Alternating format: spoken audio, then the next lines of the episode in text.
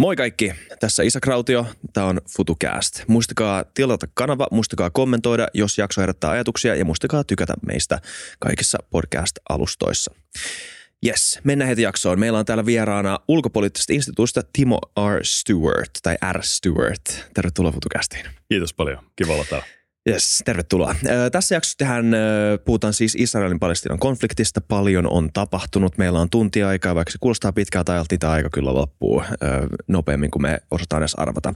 Mä oon jonkun verran seurannut tilannetta, on pyrkinyt tekemään mahdollisimman hyvän kysymysrungon, niin toivottavasti onnistuu. Niin aloitetaan heti ihan vaan suoraan yppämällä aiheeseen, vaikka Hamasista. Miten meidän tulisi ymmärtää Hamasia, radikalisoitunut joukko palestinalaisia, joka so- sorron aiheuttaman vihan ja puolustustahdon takia noussut valtaan, tai onko tämä murhanhimoinen jihadistiryhmittymä, joka on yksi perustavanlaatuisimmista syistä sille, miksi alueella ei ole rauhaa, ja onko nämä käsitykset millään tavalla edes välttämättä ristiriidassa?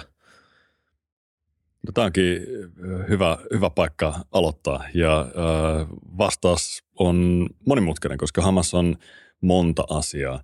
Kyseessä on siis, totta kai se niin kuin varmaan kuulijat tietää, terroristijärjestö. Se on määritelty EU:ssa ja Yhdysvalloissa ja tietysti Israelissa myös terroristijärjestöksi.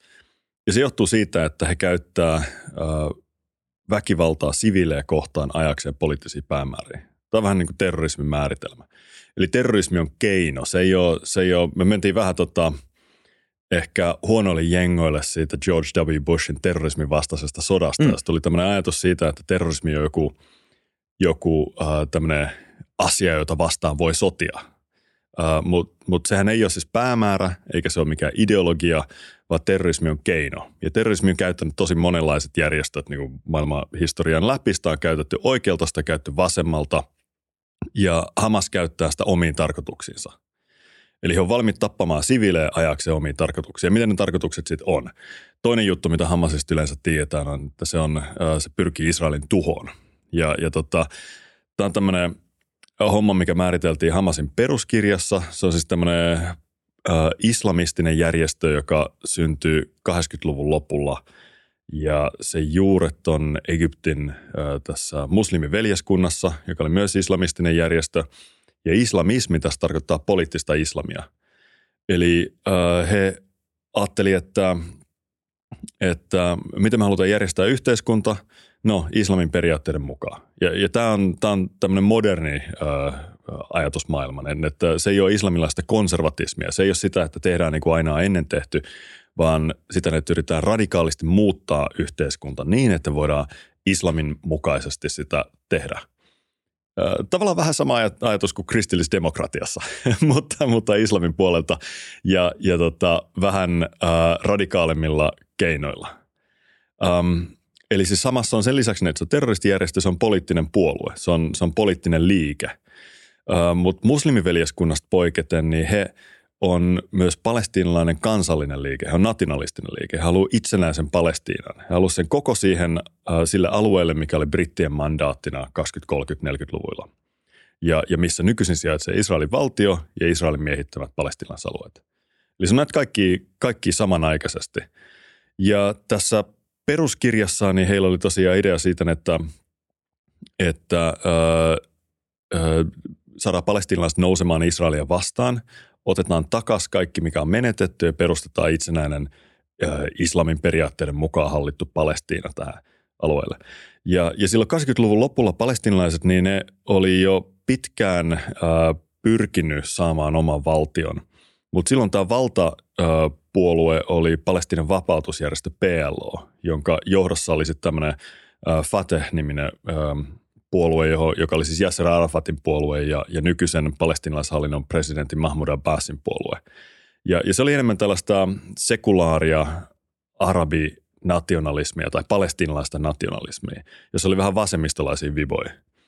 Ja, ja he halusivat tämmöisen ö, Palestinan valtion, joka sitten ö, olisi, olisi myös tällä koko alueella, mutta he suostuivat tämmöiseen isoon kompromissiin, että he, he katsoivat, että hei, että Israelin valtio on niin olemassa, se ei tule tuosta katoamaan, Uh, ja, ja nyt tehdään, tehdään diili sillä että, että tunnustetaan Israel, pyritään neuvottelemaan eteenpäin. Tähän perustuu nämä Oslon sopimukset, jos, mm. jotka nyt tasan 30 vuotta sitten oli, oli tämä Arafat ja, ja Rabin äh, kättelee tässä Valkoisen talon eessä.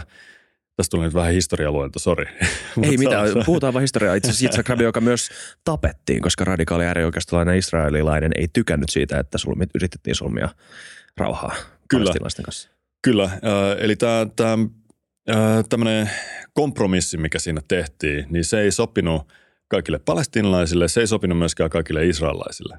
Mutta se kompromissi perustui siihen, että, että sillä pikkusella alueella asuu kaksi kansaa.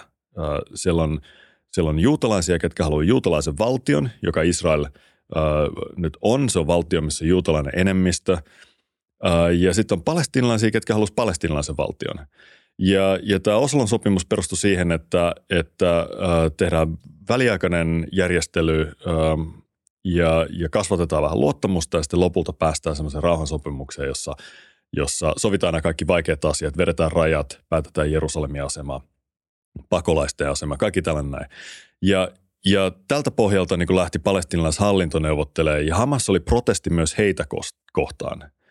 Uh, että heidät nähtiin tota, tämmöisinä ää, niin kuin luopioina tästä, että he luovuttaa tämän koko Palestiinan vapauttamisen ja tyytyy vaan tämmöisiin pikkusiin kaistaleisiin, niin kuin Gaasan kaistaa ja, ja länsirantaa.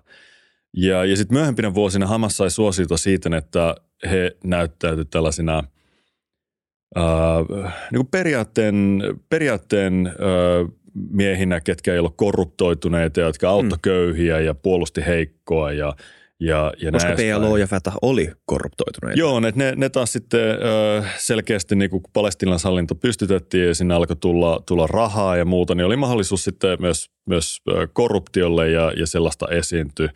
Ja oli paljon tyytymättömyyttä siihen, miten, miten palestinalaishallinto hoiti asiat. Ja Hamas oli siis myös protestiliike. Se on näitä kaikkia juttuja samassa, että ei, ei tota, se ei tyhjene yhteen. yhteen. Sitten vielä 2006 tuli uusi kierros tähän näin, että siihen mennessä Hamas oli boikotoinut kaikki ää, näitä palestinalaishallinnon isoja vaaleja. Siis näitä johonkin paikallisvaaleihin se oli osallistunut, mutta lakia säätävän, vähän niin kuin palestinalaisen parlamentin vaaleihin, se oli boikotonne. Ja se ajattelin, että, että nämä kaikki Oslon sopimusten pohjalta tehty juttui, ne sisältää tämän ajatuksen siitä, että hyväksytään Israelia, ollaan tässä tämmöisessä niin mini-Palestiinassa tämmöisen semi-autonomisen – ei edes valtion sisäisissä järjestelyissä. Me ei lähdetä tähän mukaan, mutta 2006 ne lähti ja sinne voitti ne vaalit. Se tapa, millä ne paikat jakaantui, tämä vähän monimutkainen. Siellä on niin kuin, alueellisia ja sitten suht, niin kuin listavaalimenetelmää. Ja Hamas sai joku 44 prossaa äänistä, mutta sitten se vei reippaasti yli puolet paikoista. Ja, ja se muodosti hallituksen. Mutta sitten oli ongelma, että EU, Yhdysvallat, Israel, kaikki sanoivat, että hei, että hyväksyttekö te nämä niinku sopimukset, mitä on tehty. Hamas sanoi, ei hyväksytä. Niin sitten okei, okay, me ei hyväksytä teidän hallitusta. Ja tämä meni vähän jäihin tämä koko juttu. Hmm. Uh, yritettiin etsiä, etsiä tämmöistä kompromissia, koska Fatah oli kanssa ihan käärmeessä tästä vaalitappiosta. Teki kansallisen yhtenäisyyden hallituksen – sekä ei oikein onnistunut. Lopulta tämä päätyi ihan katutappeluihin, siis kirjaimellisiin Fatahin ja Hamasin välillä. Ja sen seurauksena Hamas väkivalloin otti Gaasan kaistan haltuunsa, missä sen tuki oli kaikista voimakkain. Ja, ja sitten Fatah puolestaan niin kuin, äh, rupesi ottamaan, tota, poisti, poisti niin kuin viroista kaikki Hamasin kannattajat sen länsirannalla. Ja, ja tota, nyt on tämä jakolla 2007 lähtien, että Hamas hallitsee Gaasassa ja Palestiinan saaren länsirannalla. Ja tämä meinaa sitä, että ne kaikkien muiden juttujen lisäksi, mitä Hamas on, niin sitten tuli myös äh, 2,3 miljoonan ihmisen nykyisin tämä niin kuin, aluehallinto. Mm. Että et, et ne pyörittää kaikki, niin kuin mitä, mitä äh, Gaza ei ole siis mikään valtio, se ei ole itsenäinen, äh, mutta sillä on tietty määrä sisäistä niin kuin autonomiaa – niin kaikki, mitä siellä pyöritetään siellä sisällä, niin se on Hamasin ministeriöt, jotka sitä pyörittää. Ja ne on terveyspalvelut, on koulut, on, on viemäröinti, on, on kaikki muut. Mitä, mitä nyt niin kuin vaikka Helsingissäkin on, niin sitten siellä Gaasassa niitä pyörittää Hamas. Eli tämä on kaikki näitä asioita. Ja, ja sillä tavalla, että jos puhutaan vaan Hamas-terroristijärjestö, sitä joo, kyllä se on totta – Uh, mutta se ei ole vaan joku tämmöinen uh, niin varjoissa viihtyvä niin jengi, jotain, jotain uh, hämäriä rikollisia, vaan se on myös uh, yli kahden miljoonan ihmisen elämää pyörittävä niin poliittinen puolue, ja, ja kansallisen vapautuksen liike ja, ja tota, ideologia. Mm, niin just. Ja vielä ennen sitä, jos katsotaan ihan Hamasin juuria, niin sehän lähti, voisiko ihan puhua – hyvin, hyvän tekeväisyysjärjestönä tai tämmöisenä niin NGOna ikään kuin semmoinen, ö, miksi sä kutsuisit itse? Tämä ei ole mikään yritys valkopesta Hamasia, mutta vaan siis katsoa heidän juuria, mistä lähti siis. Lähti tämmöisenä niin kuin, no silloinkin hyvin, hyvin, hyvin antisemitistisenä ja, ja islamistisena järjestönä, mutta kuitenkin tämmöinen, joka ei pyrkinyt aseellisesti vaikuttamaan tilanteeseen, vaan pyrki nimenomaan, no, auttamaan paikallisia. Onko tämä totta? Joo, joo, siis se on kuulunut tähän äh, siis myös muslimiveljeskunnan ideologiaan tosi joo. vahvasti se, että, että tota, ja, ja tämä on ehkä hyvä, että se tulee esiin, koska monesti vaikkapa Suomessa, kun puhutaan poliittisesta islamista, niin, niin tulee mieleen sitten vaan tämä niinku jihadismi-puoli, väkivalta, terrorismi ja näin edespäin, mutta muslimeille islam on, on ähm, tämmöinen tapa järjestää maailmaa ja elämää sen mukaan, mikä on niin hyvää.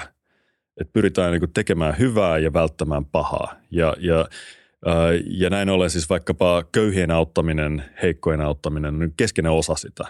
Ja äh, muslimiveljeskunnan ja Hamasin ajatusmaailmassa tämä oli tosi tärkeää. Ne, ne, ne, ne tekee niin sosiaalityötä. Samalla tavalla kuin, kuin monet kristilliset liikkeet on tehnyt sosiaalityötä. Tämä tämmöinen sosiaalisen oikeudenmukaisuuden, heikon auttamisen perinne, niin se kuuluu hyvin vahvasti myös islamin piiriin. Niin just, kyllä. Ja ehkä olisi hyvä, mielenkiintoista tuoda esille vähän myös Israelin tota, osuutta tässä.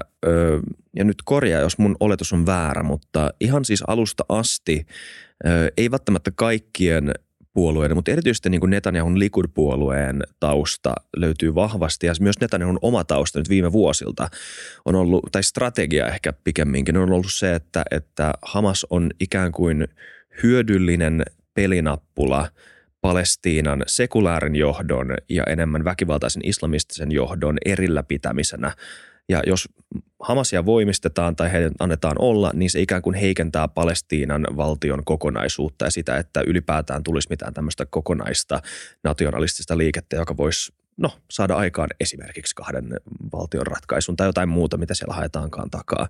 Kyllä, joo, tässä on ollut tämmöinen hajota ja hallitse meininki. Joo.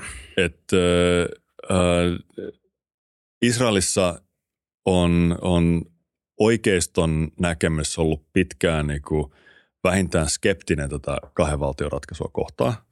Että he on eri syystä ei ole halunnut palestinaisvaltiota. Joko siksi, että he katsovat, että se on turvallisuusuhka, tai sitten siksi, että he ei yksinkertaisesti halua luopua niistä alueista, mitkä sitten kuuluu siihen palestinaisvaltioon. Ja, ja Netanyahu on ihan selkeästi pyrkinyt niin kuin estämään palestinaisvaltion syntyä. Hänen nykyinen hallituksensa, joka on Israelin niin kuin kaikkien aikojen oikeistolaisia uskonnollisia hallitus, niin ne ei kannata palestinaisvaltiota. Eli, eli siis he ei kannata kahden valtion ratkaisua, mikä on, on muun maailman tämä patenttiratkaisu nyt tähän. Ja he sanoivat ihan suoraan, että hallitusohjelma alkaa sillä, että, että Israelilla on yksinomainen ja luovuttamaton oikeus koko Israelin maahan, jolla he tarkoittaa siis myös näitä länsirannan ydinalueita. Mm. Ja, äh, ja tota, äh, yksi, yksi tämmöinen kans, äh, patenttivastaus siihen on, että miksei nyt ole edetty tällaiseen kanssa, niin kun puhutaan rauhanprosessista, niin miksei ole rauhaa eikä edes prosessia nyt, että ei ole niin mitään, ei ole neuvoteltu kymmenen vuoteen edes yritetty. Niin, niin tota, Israelista helposti on sanottu, Netanyahu on sanonut, että ei ole ketään, kenen kanssa neuvotella. Ja se on ollut tavallaan totta, koska palestinalaishallinnon presidentti Mahmoud Abbas on, on siis ollut halukas neuvottelee kyllä, että hänen koko tämä palestinaishallintohan perustuu siihen ajatukseen, että sitten joskus tulee kyllä. itsenäinen valtio ja siihen tarvii sitten Israelin, että Israel – tekee tiettyjä asioita, jotka mahdollistaa tämän. On siis tunnustanut Israelin valtion olemassa. Joo, joo, joo, siis 30 vuotta iso. sitten. Kyllä. Joo, joo ne, ne, tämä on ihan, ihan niin kuin selkeä, että palestinaishallinnossa halutaan kahden valtion ratkaisua. Ja, eli tarkoittaa, että he ö, hyväksyy sen, että Israel ja Palestiina on kaksi valtiota, jotka elää niin kuin rinnakkain. Mutta? Mutta kun palestinaishallinto ei hallitse sitä Gaasan kaistaa, mm okei, okay, palestinalaishallinto ei hallitse suurinta osaa länsirannastakaan, koska Israel hallitsee sitä suoraan. Ne, ne, ne, niillä on tämmöinen osittainen autonomia osassa länsirannan kaupunkeja. Ne, ne, tämä ei ole mikään tämmöinen valtio sekä tosiaan, ne haluaisi valtion. Mutta ne ei hallitse Gaasan kaistaa Ja, äh, ja tota, äh, heidän ja Hamasin välillä on niin pitkään yritetty tämmöistä rekonsiliaatiota, niin kuin, äh, sovun rakentamista ja, ja aina se kaatuu johonkin. Ja, ja tämä on ollut Israelin kannalta sillä tavalla kätevää, että sikäli kun tavoitteena ei ole päästä kahden valtion ratkaisuun, niin kuin Netanyahulla ei ole, niin, niin sitten vaan sanoa, että hei, että nämä ei pääse niin sopuun keskenään. Että jos me neuvotellaan niin kuin yhden kanssa, niin niin, niin tota, se ei kuitenkaan voi luvata mitään Gaasasta ja Hamasin kanssa ei suostuta neuvottelemaan, koska Hamas ei tunnusta Israelia. Mm. Toki Hamas on, on jo ö, kuusi vuotta sitten tehnyt tiettäväksi, että heille, heille niin kuin kävisi kahden valtion ratkaisu tämmöisen väliaikaisena ratkaisuna. Ja totta kai tämä kuulostaa vähän pahalta Israelista näkökulmasta, että mitä se väliajan jälkeen, että, että äh, hiotteko te miekkoi siellä niin kuin mm. kymmenen vuotta ja sitten meillä on sota, että miksi me suostuttaisiin tämmöiseen.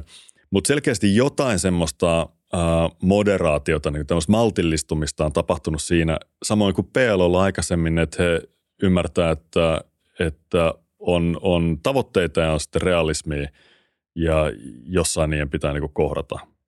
Et mä en äh, sanon, etteikö, että tämä olisi joku niin selkeä, helppo asia ollenkaan, mutta, mutta se, että nämä on jakautunut, nämä palestinalaisosapuolet on ollut nyt Netanyahulle hirveän kätevää. Niin, joo, kyllä. Mutta vaikuttaa silti siltä, vaikka nyansseja aina totta kai on, ei ihmiset toimi niin, että sä kuulut kategoriaan tuo ja sulle ei ikinä käy neuvottelut tai sulla ei ole mitään poliittista realismia sun maailmankuvassa, eihän se ikinä toimi noin. Mutta kuitenkin on vaikea nähdä tai on helppo nähdä, että Hamas on myös aika yksi perustavanlaatuinen syy sille, miksi maassa ei voi tulla rauhaa, jos heidänkin vaatimukset on se, että Israelin koko häkkyrä potkitaan pois alueelta. Ö, mutta on silti jakanut jännällä tavalla lännessä poliittista, etenkin vasemmistoa on huomattu ainakin somessa ja käsittääkseni myös varmaan oikeassakin elämässä, ö, vaikka some on oikeaa elämää tavallaan myös. Ö, mistä sä että tämä johtuu? Eli siis toisin sanoen on, on näkynyt ei vaan paljon sitä, että ei haluta tuomita Hamasin iskuja siviileihin tai se tehdään ikään kuin, niin kuin tämmöisenä ö, sivu huomiona, vaan myös ihan tämä, että tuetaan vaikkakin ehkä vähemmän aggressiivisesti heidän tavoitteitaan. Tätä From the River to the Sea slogania, mitä kuulee aina silloin tällöin, että koko Palestinan alue kuuluu heille ja Israel pois. Niin tätä kuulee yllättävän paljon ihan läntisiltä vasemmistolaisilta. Ja tämä vaikuttaa jakaneen sen poliittisen yhteisön täällä. Näetkö tämän tilanteen samalla tavalla? Uh, no, um, en mä ihan hirveästi tota kuule. Siis ne, ne, ne ö, ö, silloin kun, kun nämä kahden viikon takaiset, vaan somea. niin, niin siis ö, se, no some, some nostaa, nostaa tota sellaisia juttuja esiin ehkä, jotka ei, no en tiedä, se, se ei ole mun kokemus nyt niin kuin vasemmiston ö, näkemyksistä. Okay. Et, että Uh, voi olla, että mä oon missannut jonkun, jonkun segmentin vasemmistoon, mutta mitä mä oon kuullut niin Suomen, uh, Suomen tässä debatissa, niin, niin tota, ihmisillä ei ole pääsääntöisesti ollut mitään ongelmia uh, niin kuin nähdä ja tuomita se, että totta kai niin kuin nämä, nämä uh, kahden viikon takaiset uh, veriset terroriskut, mitkä mm. Hamas teki, niin siinä murhattiin siviilejä, eikä semmoinen oikein, eikä perusteltua. Että ei ole niin kuin mitään, uh, ei ole mitään semmoista syytä, mikä tekee niin kuin siviilien äh, tarkoituksellisen tappamisen, saatikka viemisen panttivangeiksi oikeutetuksi. Ja, ja musta must tämä on niinku ihan selkeästi sanottu tosi monta kertaa. Äh, se, missä sitten enemmän niinku erkaantuu, on tämä, että, että äh, jäädäänkö tähän, mm. äh, että ajatellaanko, kuvataanko tämä tilanne semmoisena, joka alkoi niinku reilu kaksi viikkoa sitten – ne, ne, maalataanko tämä niin, että, että Gazan kaistalla on tämmöinen murhahimoinen terroristijärjestö, joka on niin täynnä vihaa tai antisemitismia, että se tekee niin kuin tämmöisiä järkyttäviä rikoksia. Ja, ja jos se vaan niin kuin luopuisi vihastaan tai sitten kuolisi, niin sitten tämä niin kuin tilanne rauhoittuisi. Ja musta on luonnehtinut tätä tämmöiseksi niin kuin on tämmöistä tunnepuhetta, se on vähän niin kuin tämmöistä kukkahattu setäpuhetta, Et, että et, ajatteleeko joku oikeasti, että, että äh, on tämmöinen joukko ihmisiä, jotka on vaan niin täynnä vihaa, että ne tekee vaan pahuutta ilman, että tässä on jotain niin muuta taustalla. Ja, ja sitten sen, että selittää, niin mikä tämä konteksti on, että tässä on itse asiassa ollut konflikti käynnissä, jos ei joku ole huomannut, niin tässä on ollut konflikti käynnissä niin semmoisesta sata vuotta. Ja, ja täällä on niin akuutissa vaiheessa niin kymmeniä vuosia. Ja, ja näitä Gaasan sotiakin on ollut siis niin kuin muutaman vuoden välein, ne tulee yhä uudestaan. Ni, niin totta kai voi olla niin, kuin niin ja varmasti onkin niin, että Hamasissa vihataan israelaisia ja on paljon antisemitismiä. Mutta se, että minkä tähden ne hyökkää sieltä, niin varmaankin liittyy enemmän siihen, että miten he näkevät tämän niin poliittisen realiteettinsa, mitkä on heidän niin tavoitteensa järjestönä. Ja, ja ne taas liittyy siihen isompaan kuvioihin liittyy Israelin saarto, Israelin miehitys ja, ja kaikki tämä. Uh, ja, ja ehkä tässä on nyt enemmän sitä niin kuin painotuseroa, että, että uh, nyt Suomessa on ollut nähtävissä että, että etenkin oikealta tulee niin kuin ääni, että, että keskitytään nyt vaan näihin niin kuin kahteen viikkoon. Ja, ja nyt mm. totta kai Israelin pitää niin kuin, tehdä kaikkensa, jotta tämä ei toistu. Ja, ja sitten, sitten toiset sanoo, että, että ei, voi, ei voi katsoa tätä jossain kuplassa. Että, että on, on niin, että, että siviilit more, molemmin puolin, puolin rajaa kärsii, mutta tässä on tiettyjä rakenteellisia syitä, tässä on tietty historia, tässä on niin valintoja on tehty jo aikaisemmin. Että tässä ei ole kyse vaan mistään tunteista. Ja tämä ei tule päättyä siihen, että, että kaikki kuolee, koska, koska näin ei koskaan niin kuin mikään konflikti pääty. Eikä tämä myöskään tule päättyä siihen, että jengi niin kuin oppii ylittämään vihansa tai jotain, vaan tässä pitää niin kuin ihan tehdä asioita, jotka poistaa epäoikeudenmukaisuutta – luo poliittisia horisontteja, ihmisille toivoa niin kuin paremmasta elämästä. Ja, ja varmaan jää aina semmoisia, ketkä ei ikinä tule luovuttaa, joiden niin kuin tavoite on semmoinen, joka ei mahu tähän maailmaan. Mutta äh, niiltä voi niin kuin viedä sen poliittisen tuen antamalla jotain muuta tilalle. Kyllä. Joo, ja myönnettäköön, että tämä saattoi olla ö, niin kuin – vääristynyt otanta mun omasta fiidistä. Tai mä oon siis kuullut vaan joltain mm. kommentaattorilta, jolla on niinku suuret, suuret yleisöt netissä. Semmoisia mm. niinku huolestuttavia käänteitä niiden, niiden viestinnässä. Mutta samalla, kuten sanoit, on hyvä esimerkki myös siitä, että on henkilökohtainen mielipide. Mun mielestä vasemmistokommentaattorit on myös ollut niitä parhaimpia ääniä tämän kriisin aikana.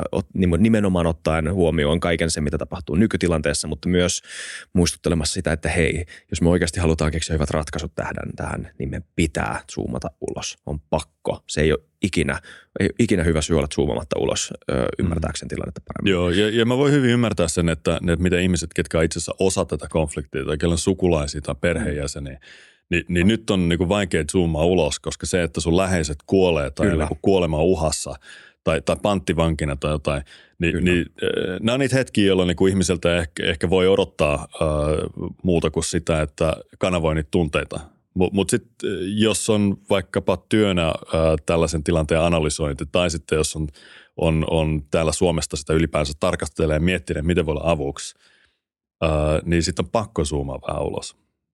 Kyllä. Palataan noihin ö, mahdollisiin ratkaisuihin jossain vaiheessa, jos nyt niistä edes voi mitenkään mielekkäästi tällä hetkellä puhua. Mutta puhutaan eka ö, Israelin vastahyökkäyksestä ja tästä heidän strategiasta ehkä sen taustalla – Mä ymmärrän, että he varmaan elää myös vähän tätä samaa kokemusta kuin sinä. Tämä oli Israelin 9-11, näin voi sanoa, jos sitä pystyy vertaamaan, mutta antaakseen jonkunnäköisen mielikuvan siitä, että kuinka iso vaikutus tällä varmasti on ollut Israelin kansaan. Mullakin on kavereita Israelissa, joilla on jutellut tästä ja kyllä vaikka heillä on niin pysynyt, he on silti samoja ihmisiä kuin he oli ennen tätä tapahtumaa, niin huomaa, että se klikkas jotain. Että se on, tämä on jotain, mitä ei ole ikinä tapahtunut siellä ennen. ja jos näin on, niin onko Israel tällä hetkellä semmoisessa mielentilassa, että ei kykene tekemään mitenkään niin kuin pragmaattista, toimivaa, realistista, tai mikä, tämä, niin kuin, mikä on, on tämä eksplisiittinen tarkoitus tässä heidän vasta reaktiossaan? Mm. Joo, siellä on ihmiset äh, niin tosi ymmärrettävästi niin todella järkyttyneitä. Kyllä. Et, äh, no siis, siis sekin, että on joku, joku niin sanotusti niin kuin tavallisen kokoinen terroristi-isku. Siis semmoinen, mikä terroristi-isku sen pitäisi olla tavallinen. Mutta valitettavasti Israelissa on niin kuin ihmiset sillä tavalla tottunut siihen, että niitä on tullut niin kuin joka vuosi jotain ja, ja sitten tiettyinen jaksoina niin kuin useammin. Uh, niin ne uh, järkyttää turvallisuuden tunnetta niin kuin paljon laajemmin. Ne, ne, tietysti, että jos vaikka Jerusalemissa uh, räjähtää joku pommi uh, ja, ja tota, uh, yksi ihminen kuolee, uh, niin tota, se, se vaikutus siitä on paljon paljon laajempi, koska sitten sä mietit sitten aina, kun sä kävelet, että, että onko ne, mikä, voisiko näin tapahtua nyt tai, tai on semmoinen uhan tunne päällä. Ja, ja tämä uhantunne, mikä tästä iskusta tuli, oli paljon paljon laajempi kuin mikään sitä ennen. Että oli siis Israelin historia yksittäisin verisin päivä. Ja se siinä mielessä niin kuin israelilaiset on paljon puhunut siitä, että se on niin kuin heidän 9-11, niin, niin se, siinä on hyviä vertailukohtia, koska 9-11 oli myös tämmöinen niin kuin pysäyttävä hetki. Ja se ehkä tajuttiin – helpommin myös Yhdysvaltain ulkopuolella, koska me kaikki katsottiin sitä niin telkkarista, kun se tapahtui yli livenä ja, mm. ja, ja se tuntui niin järkyttävältä jotenkin maailmaa muuttavalta.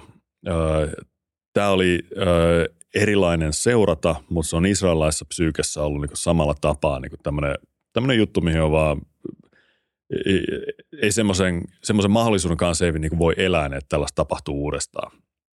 Ja Öö, siellä on tunteet pinnassa.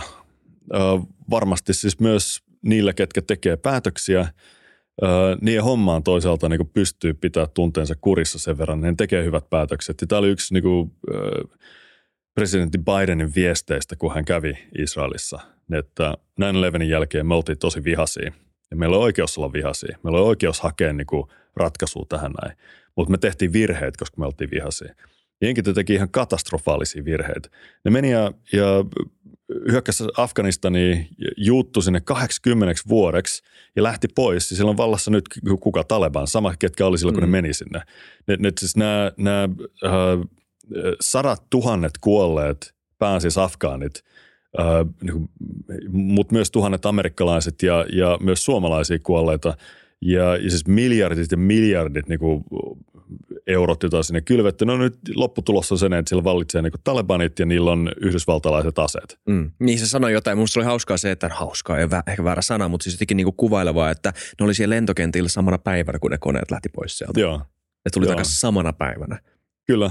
Ne tuli saman päivänä. Nyt niillä on niin hamviit ja, ja tota uniformut ja mm. kaikki releet siellä.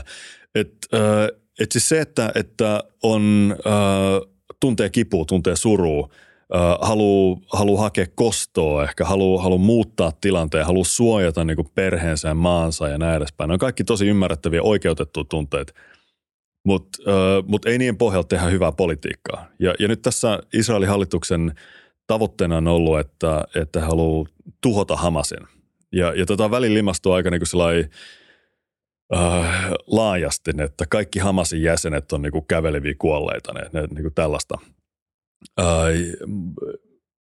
No Hamasilla on tosi paljon jäseniä. Siis jos on, niin kuin jos on tämmöinen autoritäärinen hallinto, niin kuin Hamasilla on, niin sitten sä tyyli joudut ehkä koulun rehtori joutuu olemaan, niin kuin, sä, jäsenkirja taskussa, niin että se voi olla siinä hommassaan. Jenkit huomasivat tämän Irakissa niin kuin toinen niin kuin valtava, valtava virhe. Että he meni sinne päätti, että niin Baath-puolue on, on paha, että Irak on ollut paha nakseli. Saddam Hussein, joo. joo. Saddam Hussein on paha ja kaikki Baathistit on pahoi. Ja mitä me tehdään niin pahalle, tai vähän sarjakuva logiikka, niin me laittaa, lähettää ne kaikki kotiin. Sitten huomaan, että iso osa valtion virkamiehistä ja armeijan päällistöstä lähetettiin himaan niin kuin työttömiksi, niin valtio ei pyöri, armeija ei ole ja nämä työttömät sotilaat, no mitä ne tekee? Ne sitten niillä on sisällissota käsissään ne, ne, tää ei, äh, nämä ei aina toimi tällainen. Että, että maailma on niin kuin monivivahteinen paikka. Ne pitää olla kunnon suunnitelmassa, pitää miettiä läpi, pitää tietää mihin pyritään. Ja, ja tällainen tämä viesti Israelille, että miettikää, äh, mitä te haluatte tämän operaation jälkeen. Milloin te voitte sanoa, että me ollaan nyt niin kuin valmiita siellä Gaasassa. Ja sitten lähdette pois, niin kuka siellä on se tilalla? Mm. Että jos ei se ole Hamas, kuka se on? Ja, ja ö, miten voi välttää se? Israel on itsekin siis tehnyt tänne, että ne meni vuonna 82 Libanoniin kurittamaan tota, PLOn sissejä, ketkä ampuu ampu tota, raketteja Israeliin, teki siis terroristihyökkäyksiä Israeliin. Öm, tuli rajan yli ja tappoi siviilejä. Ne meni sinne 82 sinne sisään, ne ei päässyt ulos niin kuin 18 vuotta myöhemmin. Ja, ja siinä sivussa niin silloin 82 ne joutui vallottaa puolet Libanonista niin kuin Beirutiin saakka. Et, et, um, sodalla on oma logiikkansa ja, ja se on aika äh, vaikea työkalu kontrolloida, äh, sit kun se ottaa sieltä pakista pois. Ja tässä on riskinä se, että, että, että ei ole määritelty riittävän selkeästi, mitä halutaan tämän jälkeen. Koska loppujen lopuksi tässä on siis poliittinen kriisi tässä näin, ja se on, että Gaasan asukkailla ei ole äh, tulevaisuutta. Ja, ja tota, he ei tule äänestää sinne jotain niin Israel-myönteistä niin sosiaalidemokraattista hallintoa, joka, joka tota, on jotenkin Israelin mielestä fine. Kyllä semmoisille ei kannatusta. Mm. Niin just. No, tehdään tässä kysymys hankala sitten. Jos sulla on tyyppi, joka katsoo sun, jolla on ase kädessä, joka haluaa tappaa sut, niin sun keinovalikoima on aika pieni. Öö, Tuommoisessa tilanteessa varmaan kuka tahansa ymmärtää, että, että niin kun ihmisellä on oikeus puolustaa itseään. Mutta sitten toisaalta nimenomaan tämä puoli, että tota, onko tämä niinku kovan voiman käyttäminen, onko sitä harkittu tarpeeksi pitkälle? Tai onko enemmänkin vain, että nyt pitää näyttää, että meille ei kettuilla? Öö, no, jos tämän saa muotoiltua kysymyksiä, niin onko heillä mitään niin tämmöisiä pehmeän voiman keinoja, mitä voisi käyttää vielä tässä vaiheessa, mitkä sun mielestä voisi toimia? No nyt on aika akuutti tilanne päällä, Joo. että, että pehmeä voima, no siis mitä se voisi olla, olisi, olisi niin kuin, mä, mä toivon, että, että tässä on joku rinnakkainen track, jos mietitään tämmöisiäkin asioita, niin mikä se poliittinen ratkaisu voisi olla, johon mm. saadaan sitten palestinalaiset sitoutettua. Mutta mut nyt on ihan akuutti, akuutti tilanne se, että, että Israelin on hyökätty ja hyökätään. Ja, ja totta kai he, he puolustautuu, yrittää saada aikaan semmoisen tilanteen, missä, missä tämmöinen hyökkäys niin kuin loppuu, missä sitä ei voi tehdä uudestaan. Ja, ja siinä on aseellisen voiman käyttö totta kai myös sallittua. Et se se niin kuin kuuluu tähän työkalupakkiin. Uh, Mutta silloin kun sitä käyttää, niin siinä on tiettyjä niin rajoitteita. Ja, ja uh, puhutaan niin sodan laeista. Uh, kansainvälinen humanitaarinen oikeus niin määrittää, miten voimankäyttöä voi käyttää. Mm. Ja, ja tämä ei ole mikään semmoinen juttu, joka on niinku suositus tai joku optio tai joku tämmöinen, mutta he, hekään ei tehnyt. Ne, totta kai niinku Hamas teki sotarikoksen – teurastamalla siviilejä ja viemällä niitä panttivangeiksi. Mutta sen toinen tekee sotarikoksen, ei aina sulle oikeutta tehdä sotarikosta. Ja, ja näin ollen, niin kuin mitä tahansa Israel tekee Gaasassa, niin sen pitää ottaa huomioon se, että, että ne tavalliset ihmiset, ketä siellä asuu, niin he ei ole vastuussa siitä, mitä Hamas teki. Ja, ja heidän, heidät pitää osata erotella, niin kuin pitää erottaa, tässä on kaksi perusperiaatetta kansainvälisessä humanitaarisessa laissa – sodan laissa tämä erottelun periaate, että se erota toisistaan taistelijat mm. ja siviilit. Ja siviilit on ketkä tahansa, ketkä ei osallistu aktiivisesti taistelutyöhön. Eli, eli niin saattaa olla tota, äh, niin kuin Hamasin fanipinssi paidassa, mutta jos ei he ole taistelijoita, niin he ei ole Hamasia ja mm. he ei ole oikeutettu kohde. Samalla tavalla, jos joku Ukraina menisi pommittamaan Putin myönteistä kaupunkia – Joo, ei se, niin se ei ole, kyllä, niin. joo, ne, ne, tämä ei ole sallittu. Ö, on sitten tämä, tämä erottelun periaate, sitten suhteellisuuden periaate se, mm. että, että ö, jos on kohde, joka on sotilallinen kohde ö, ja sen tuhoaminen ö, on ö, sotilallista etua tuova asia, niin, niin silloin on mahdollista iskeä siihen silloinkin, kun tulee siviiliuhreja. Se vaan pitää pystyy niinku perustelemaan, että onko tämä niinku suhteellista. Mm. Että onko se, onko se sitten ollut niin tärkeä sotilaskohde ja ne siviiliuhrit sen verran rajattuin, että tämä on niinku järkevää ää, ja sallittua, vaiko eikö. Ja tämä on tämä vaikeampi kysymys. Ne, tämä on se syy, niin kuin miksi, miksi tätä, näitä tällaisia kysymyksiä aina sitten jälkikäteen puidaan ja yritetään katsoa, että mitä yritettiin tehdä, mitä tiedettiin, mitä sitten seurasi näin edespäin. Se tekee sitten monimutkaista. Mutta ihan selkeää on, niin kuin voi sanoa kategorisesti, että – ää, ei ole oikeutta olla välittämättä siviiliväestöstä. Että se on pakko ottaa huomioon. Ja, ja tämä nyt koskee Israelia myös tuolla Kaasassa. Mitä sitten tämä käytännössä, miltä tämä näyttäytyy, kun nyt puhutaan siitä, että tekeekö Israel sotarikoksia, unohdetaan saarto, se on eri kysymys tämä, että ei tule ruokaa ja vettä, vaan että isketään esimerkiksi rakennukseen, jossa on siviilejä, joka on myös samalla Hamasin tukikohta. Ongelma ehkä kahdesta syystä, ehkä useammastakin, mutta yksi on se, että ei ole kauheasti paikkoja mihin mennä, tosi tiivis paikka, paljon jengiä. Ja sitten toisaalta ei vaikuta siltä, että Hamas ei kauheasti kiinnostaa, mihin he laittaa omat tukikohtansa. Heitä ei haittaa se, että paikalliset siviilit kuolee tässä niin kuin heidän omassa pyhässä projektissaan. Niin mikä on hyvä oikeudenmukainen rule of engagement tämmöisessä tilanteessa? Toi, toi ihan totta, mitä sanoin, että, että Hamas ei kauheasti kiinnosta kuolleeksi siviilit. Ja äh, Hamas on äh, myös siis siis käyttää tietenkin sitten propagandasodassaan sitä, että Israel on, on ö, tappanut siviilejä. Mm. Mutta se ei tee siitä niin sen sallitumpaa. Niin. Että et sen, että, että, että jos onkin näin, että Hamas myös piiloutuu siviiliväestön sekaan, niin, niin tota, se ei tarkoita sitä, että se antaa niin luvan iskeä siihen siviiliväestöön miettimättä näitä samoja erotteluja ja suhteellisuuden mm. periaatteita. Mm. Et se on, että näin se tapahtuu monesti asymmetrisessä sodankäynnissä. Että Hamasille ei myöskään niin kuin ole vaihtoehtoa nyt Gaasan kaistalla niin kuin, äh, perustaa sinne jotain semmoista niin kuin sotilasaluetta, joka on erillään kaikesta muusta. Israelhan pommittaessa niin kuin välittömästi sitten nuuskaksi. Että, että he totta kai niin kuin ottaa, ottaa sitten suojaa tästä siviiliväestöstä, niin kuin kaikki tämmöiset vastaavan tyyppiset liikkeet on tehnyt. Um, Tämä on Israelin niin kuin haaste ja ongelma, uh, mutta mut tässä ei ole mitään semmoista oikotietä, että koska Hamas rikkoo sääntöjä, niin sitten mekin voidaan. Niin just, kyllä. Um, entäs tämän sodan mahdollinen laajentuminen näiden kahden rintaman ulkopuolelle? Paljon on puhuttu siitä, että, um, että kiinnostaako Hezbollah, Hezbollah ja osallistua tähän. Nythän sieltä on tullutkin vähän säpinää jo. Ja käsittääkseni, jos verrataan Hamasia ja Hezbollahia, niin kyseessä on ihan erilainen armeija, ihan erilainen voima. Hezbollah on siis ihan niin kuin mittaluokiltaan suurempi ja voimakkaampi armeija kuin Hamas. Ja sitten toisena esimerkkinä Iran, ehkä jopa Syyria, joka myös on siinä rajalla. Niin onko riski, onko jopa todennäköistä, että tämä leviää? Mm. Tästä siis taustalla on äh, Iran äh, ja, ja se pitää ottaa huomioon. Eli tässä on tämä iso, isompi kuvio tässä äh, on, on siis tämä, tämä alueellinen Israelin ja palestinlaisten – välinen konflikti ja sitten tai tosi paikallinen Israelin ja palestinalaisten välinen konflikti, josta alueellinen kilpailu ja vihollisuus Iranin ja Israelin välillä. Ja äh, Iranin ja Israelin välinen avoin sota on äh, nyt mun mielestä vielä epätodennäköinen, mutta ne käy sitä sotaa niin välikäsien kautta ja on käynyt nyt monta vuotta.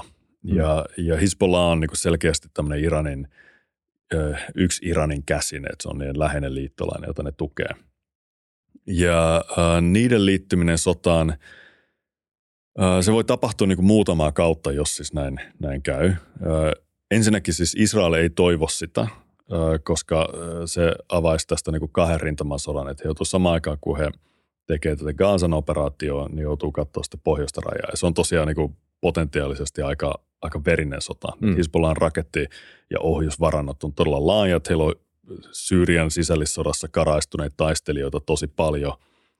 Ja ö, tämän avautuminen sodassa siellä pohjoisessa, niin se, se olisi tosi iso juttu.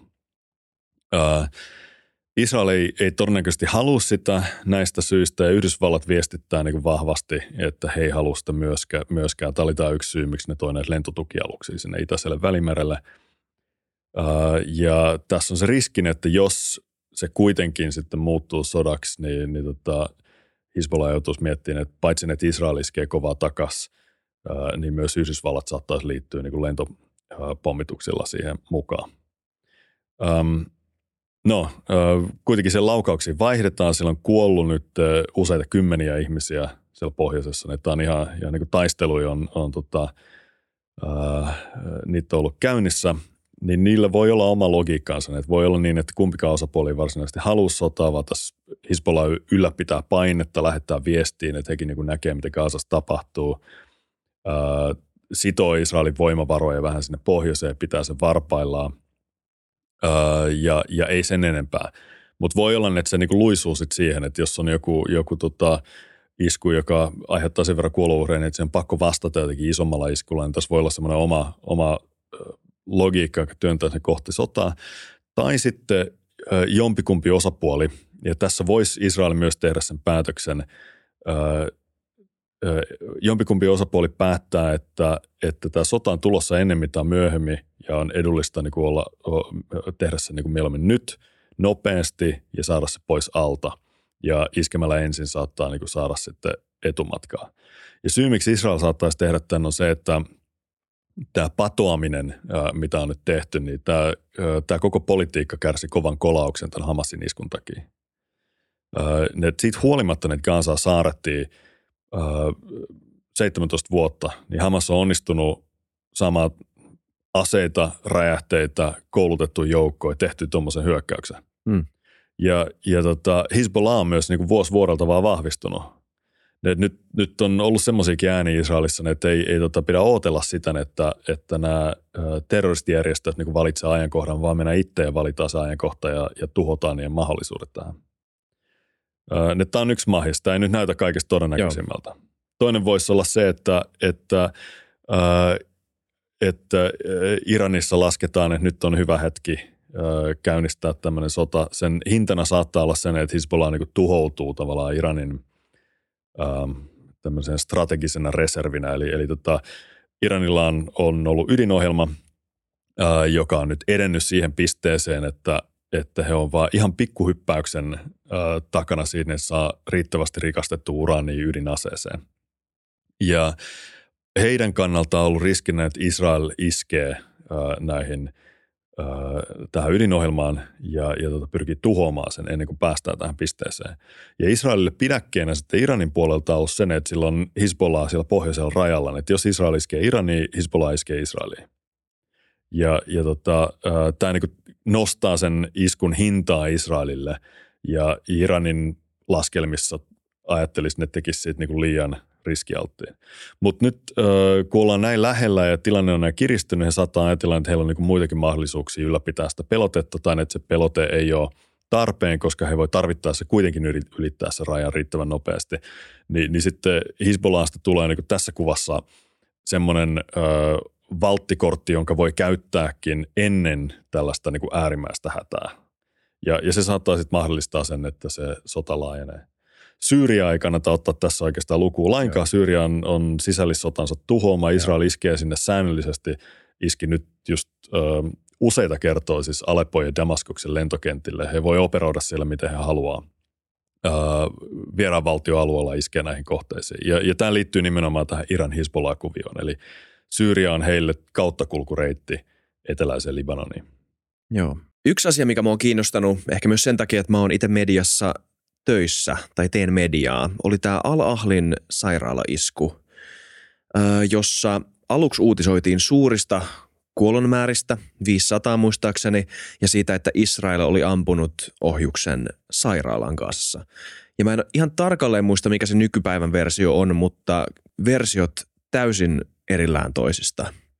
Mutta kuitenkin Isot ammattimaiset mediat uutisoi ekana päivänä tästä sairaalaiskusta sen ensimmäisen version mukaan, koska se oli se, mitä Gaasasta viestittiin.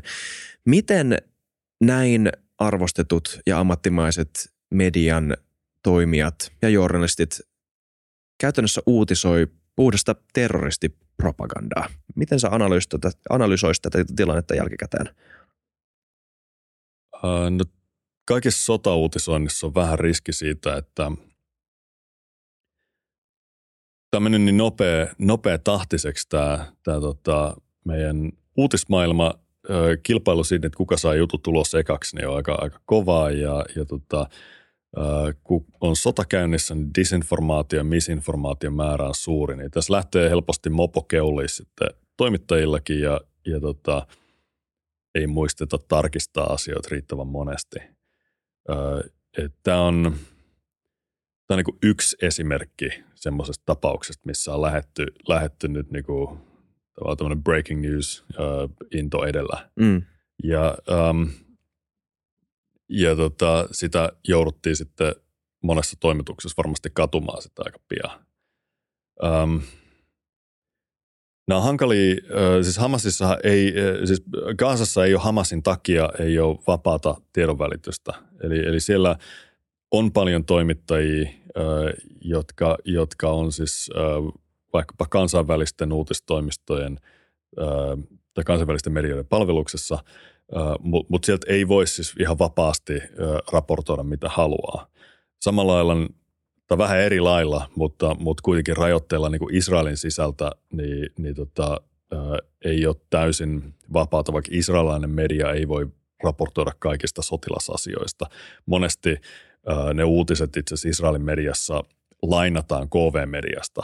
Eli, eli Israelin lehti sanoo, että, New York Timesin mukaan da, da, da, da, koska, koska siellä on moni asia semmoinen, mikä niin on, on sotasensuurin alla. Sen lisäksi molemmat puolet myös yrittää niin sumuttaa ja tästä on molemmilta puolilta on, on siis paljon esimerkkejä, milloin on niin yritetty sumuttaa mm. ja ne, ne syötetty Kyllä. väärää tietoa tai, tai korostettu jotain tiettyä näkökulmaa tai muuta.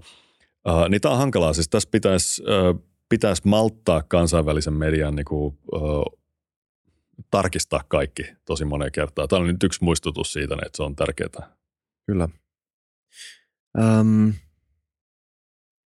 Tämä on semmoinen aihe, mitä mä varmaan tuun ottaa puheeksi Hannu Juusolan kanssa, kun me tehdään uusi jakso tästä aiheesta. Vähän avataan lähihistoriaan. Mä ajattelin, että tämä enemmän keskittyy tähän nykyiseen sodan kontekstiin tämä meidän jakso. Mutta otetaan tämä kysymys vielä, koska tämä jotenkin tuntuu luontaiselta. Ja itse mainitsitkin sen tuossa. Puhuit Netanyahun politiikasta ja heidän hallituksen tavoitteistaan. ja siitä tuli mieleen nämä siirtokunnat, että länsirannan miehittäminen. tota, Netanyahu on kai itse sanonut, että kyseessä on sekä turvallisuuspoliittinen projekti, että täällä niin kuin jollain tavalla tehdään alueesta vakaampi Israelin kannalta, että meillä on enemmän kontrollia siitä, meillä siinä Israelilla, mutta sitten toisaalta, että se on ihan avoimesti myös tämmöistä uskonnollis kansallista ekspansionismia, niin, mutta silti kun häntä haastetaan tästä, niin tuntuu siltä, että se motivoidaan enimmäkseen nimenomaan turvallisuuspolitiikkana.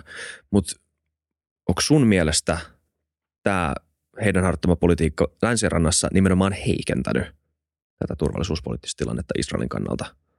Ihan selkeästi on, mutta se turvallisuuspoliittinen argumentti on niinku, uh, ihan täyttä kukkua. Okay, ne, joo. Se, uh, siinä vedotaan niinku tällaisiin uh,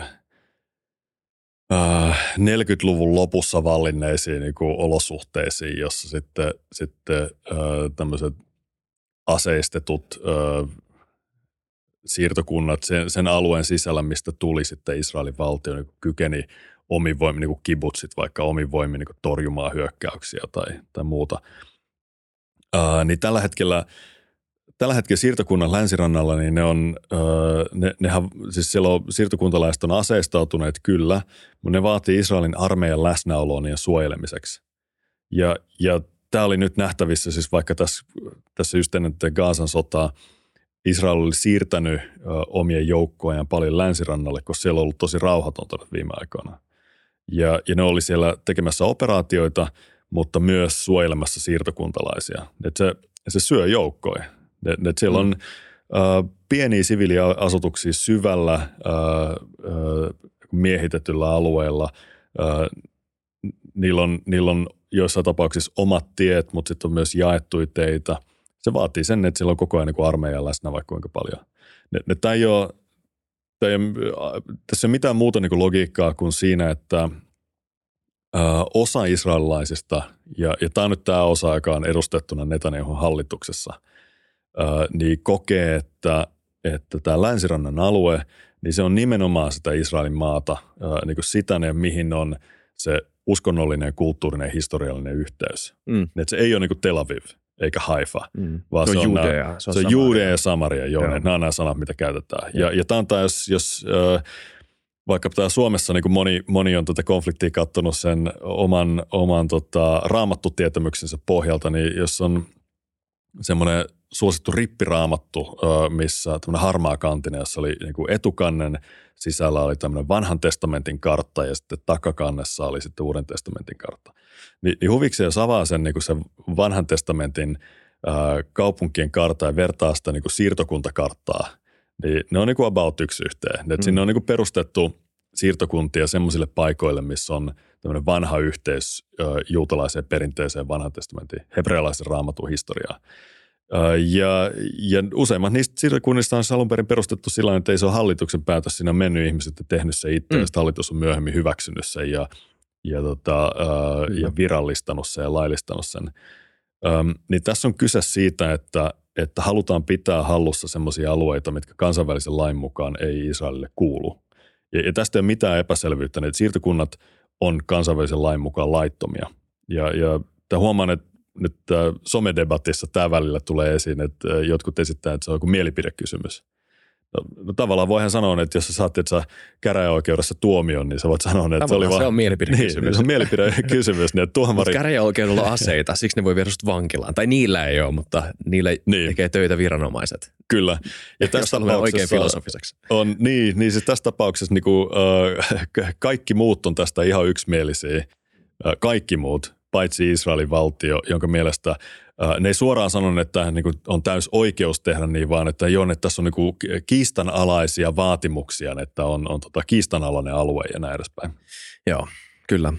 Vitsit, me alkaa vähitellen aika loppumaan. Vielä on kyllä aikaa muutamalle kysymykselle. Mä ajattelin, että mä kysyn neljä tämmöistä, ei nyt mitään rapid fire kysymystä, nämä ei ole mitenkään helppoja, mutta on kuullut paljon tämmöisiä niin kuin lausahduksia, sloganeita, väitteitä, joita mä haluaisin käydä sun läpi tai tota, no, heittää sulle. Ensimmäinen Onko Gaasa avovankila? Tätä on kuullut paljon.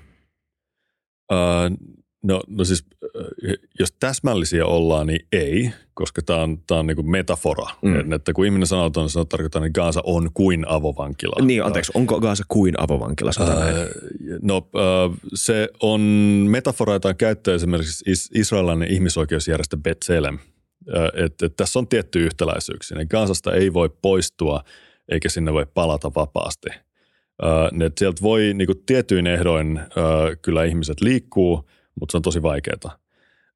Israel on nyt 2007 jälkeen kontrolloinut niin kuin, kaikkea omien rajojensa yli menevää liikennettä ja Egypti kontrolloinut sitten sitä Rafahin vastaista rajaa. Ja molemmilla on ollut omista syistään sitten syy rajoittaa ja ne on myös tehnyt tässä yhteistyötä. Ne, ne, ne, kyllä se siis jollain lailla niin kuin toi metafora avaa sitä todellisuutta, mikä, mikä siellä on. Niin kuin ei kaikilla tavoilla, mutta jollain tavalla. Näin metaforat monesti menee. Kyllä. Alright. Onko Palestiinassa käynnissä kansanmurha tai Gaasassa? Ähm, mä varoisin käyttämästä tuota termiä. Äh, äh, se on, on tosi iso, painokas mm. äh, sana. Se on, äh, se on rikos. Ja, ja tota, ja nyt tällä hetkellä niin mä en näe, että sen käyttäminen niin kuin auttaisi meitä ymmärtämään, että tilannetta olisi niin kuin perusteltua. Ne, mikä on ollut huolestuttavaa, ja tätä, niin kuin, tämä debatti tämän ympärillä, niin tässä on kansanmurhatutkijoita mukana. Ja ne sanoo, että hei, Israelin hallitus on käyttänyt ja Israelin sotilasjohto on käyttänyt useasti tämmöistä dehumanisoivaa kieltä gaasalaisista ja ilmassun, että gaasalaiset, niin kuin jotenkin Gaasan palestinalaiset on, on hyvin laajasti ottaen äh, kohde ja, ja tota, sitten on ollut tämä, tämä äh, lähtömääräys ja, ja muuta nämä mittavat pommitukset. Ne, tässä on niin tiettyjä huolenaiheita, mutta äh, mä en ainakaan itse käytä tätä termiä nyt. Joo. Entäs onko Israel apartheid-valtio? Tämä on vaikea, koska tässä on, ähm, täällä voi tarkoittaa useita eri asiaa. Mm. jos mä nopsaa summaa, niin se voi olla, olla siis joko, joko tämmöinen oikeudellinen termi, että apartheid on äh, äh, kansainvälisessä laissa ihan niin kuin rikos, josta, jossa on niin kuin määrittely, määrittely siitä, mitä se tarkoittaa. Ja semmoisesta Israelia ei ole vielä niin kuin tuomittu missään – voi olla, että, että niin tutkinta jossain vaiheessa tulee, koska sen, tämän termin käyttö on yleistymässä. Tai sitten on tämmöinen löyhempi käyttö, niin sitä voi käyttää analogiana, että Israelin järjestelmässä on jotain samantyyppistä kuin Etelä-Afrikan apartheidissa. Ja sitten tämän sisällä voidaan niin katsoa, että puhutaanko Israelista, jossa on siis Israelin juutalaisia ja Israelin palestinalaisia kansalaisia, vai katsotaanko Israelin hallitsemia alueita kokonaisuutena? Ja onko mitään mieltä erottaa näitä kahta, koska niitä kuitenkin viime kädessä hallitsee niin sama hallitus Jerusalemissa. Ja äh, Israelissa on pitkä perinne sillä, siis lähtien niin David Ben Gurionista – joka vuoden 67 sodan jälkeen niin heti sanoi, että hei, että kansi nyt pitää varansa siitä, että me halutaan hallita näitä alueita ikuisesti, niin se asuu tosi paljon palestinalaisia. Ja jos me hallitaan niitä, ne ei voi olla meidän kansalaisia, meistä tulee apartheid-valtio. Tämä oli vuonna 67. Sen jälkeen siis Ehud Barak, Ehud Olmert, monet israelaiset niin johtavat poliitikot, diplomaatit on sanonut, että, että jos ei me saada tätä kahden valtion ratkaisua pian, meistä tulee apartheid-valtio. No nyt viime vuosina israelilaiset ja kansainväliset ihmisoikeusjärjestöt on sanonut, että hei, että tämä pian, niin tämä, niin kuin, tämä miehitys on jatkunut vuodesta 1967. Ja, ja ei ole vielä semmoista systeemiä, joka takaisi kaikille ihmisille, ketkä elää tämän saman järjestelmän alaisuudessa samat oikeudet. Niin tässä on niin kuin apartheidia muistuttavia tekijöitä ja Human Rights Watch, Amnesty International äh, esimerkiksi ähm, Yeshtin Israelissa ja Betselem on, on käyttänyt termiä apartheid. Et jos, on, jos on niin, että äh, sä synnyt äh, Hebronissa palestinalaisille vanhemmille, niin äh, sulle ei ole niin kuin itsenäisen valtion sulle antamia oikeuksia, se joudut rikoksen tehdessä niin kuin, äh, sotilastuomioistuimen eteen. Äh, ja sitten jos sä oot Hebronissa synnyt äh, Israelin juutalaisille vanhemmille, jotka asuu siellä siirtokunnassa, niin sulla on täysin eri oikeudet. Ni, niin tämä on niinku fakta, että nämä eri oikeudet on olemassa. Ne palestinalaiset, ketkä asuu miehitetyllä alueella, ei ole verrattavissa ulkomaalaisiin. Tämä on huono vertaus, että eihän, että jos joku muuttaa tänne. Yhdysvalloista, niin sille samoja oikeuksia kuin suomalaisilla. No, no ei, ei tietenkään, mutta, mutta jos he on asunut täällä niin kuin kymmenen sukupolvea tai, tai ties vaikka enemmänkin, eikä silti ole eri oikeuksia, niin sitten tässä on joku ongelma. Kyllä. Että on tämmöinen äh, niin äh, kysymys, joka, joka avaa lisää kysymyksiä. Yes. Sun pitää olla poissa täältä kolme minuutin kuluttua. Öö, vitsit, ehkä, mä, ehkä tämä on liian pitkä kysymys, kokeillaan. Sä voit vastata kahdessa minuutissa, jos sä pystyt. Öö, mitä tästä eteenpäin? Tämän tilanteen niin kuin ison kuvan ratkaiseminen, vaatiiko se kansainvälisen yhteisön kääntymistä niin kuin rauhanneuvottelijoiksi, esim. USAn, muutosta USAn viestinnässä tai linjassa, että hei, meidän pitää jollain tavalla keksiä tähän ratkaisuun. mitä voi tehdä ja riittäisikö edes tommonenkaan, koska voi kuvitella, että alueen sisällä on jo niin paljon puhdasta vihaa, että olisiko semmoinen ratkaisu edes tällä hetkellä realistinen? Siis ei se nyt kauhean helpolta näytä. Mm. Et nyt ö, jos on niinku rauhan näkymät on ollut pitkään niinku tosi huonot, niin nyt ne on niinku vielä huonommat. Mutta mut, muutama, ö, muutama niinku ohjenuorainen, miten tästä pitää mennä eteenpäin. Ö, joku poliittinen ratkaisu on pakko olla. Tällä ei ole sotilaallista ratkaisua. Tämä tulee toistua tämä sotien sarja uudestaan uudestaan, jos ei löydetä poliittista ratkaisua. Ja sen pitää olla semmoinen, joka – joka kaikki se alue, tai sanotaan enemmistöt sen alueen asukkaista hyväksyy ja jotka takaa niin oikeudet jollain lailla kaikille yhtäläisesti siellä. Ja näyttää myös selkeältä, että Israel ja palestinalaiset ei kykene tähän itsekseen, ne tarvii apua – tarvii siihen niin tukea ö, aikana ja sen jälkeen. Ja voi olla, että ne tarvii siihen niin enemmän patistamista kuin mitä tähän saakka on katsottu. Tämä vaikuttaa niin kuin kaikkeen. Ja mun mielestä Euroopan unionilla ja sen mukana Suomella ja Yhdysvalloilla ei ole varaa jotenkin puhua siitä, että, että rauha rauha joskus tulee tai joku, joku prosessi tällaista. Näin. Meidän pitää myös saada sitä aikaiseksi. Tämä vaatii aktiivista diplomatiaa silloinkin, kun se näyttää nyt likimahdottomalta. Kiitos Timo R. Stewart, että vieraat FutuCastissa. Kiitos. Ja moido. Muistakaa tilata, muistakaa kommentoida, muistakaa tykätä. Nähdään jaksossa. Moido.